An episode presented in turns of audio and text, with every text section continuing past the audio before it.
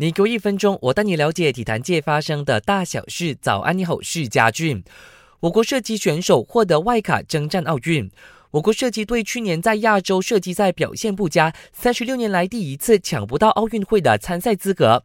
不过好消息，大马射击总会获得了国际射击联合会的同意，向我国颁发一张外卡。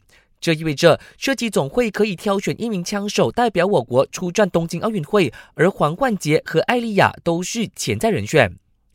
东京奥运积分进入倒数计时，偏偏这个时候却遭到新冠肺炎的来袭。为了照顾球员的健康安全，中国羽球队决定退出这个月十八号挥拍的西班牙大师赛。这对原本计划参赛的男单林丹来说，无疑失去了一次累积奥运积分的最好时机。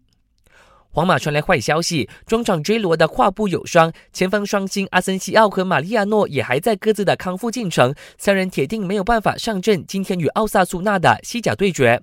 少了大将坐镇，银河战舰能否全取三分呢？答案就在今晚十点五十五分，H 罗频道八幺八的赛事直播。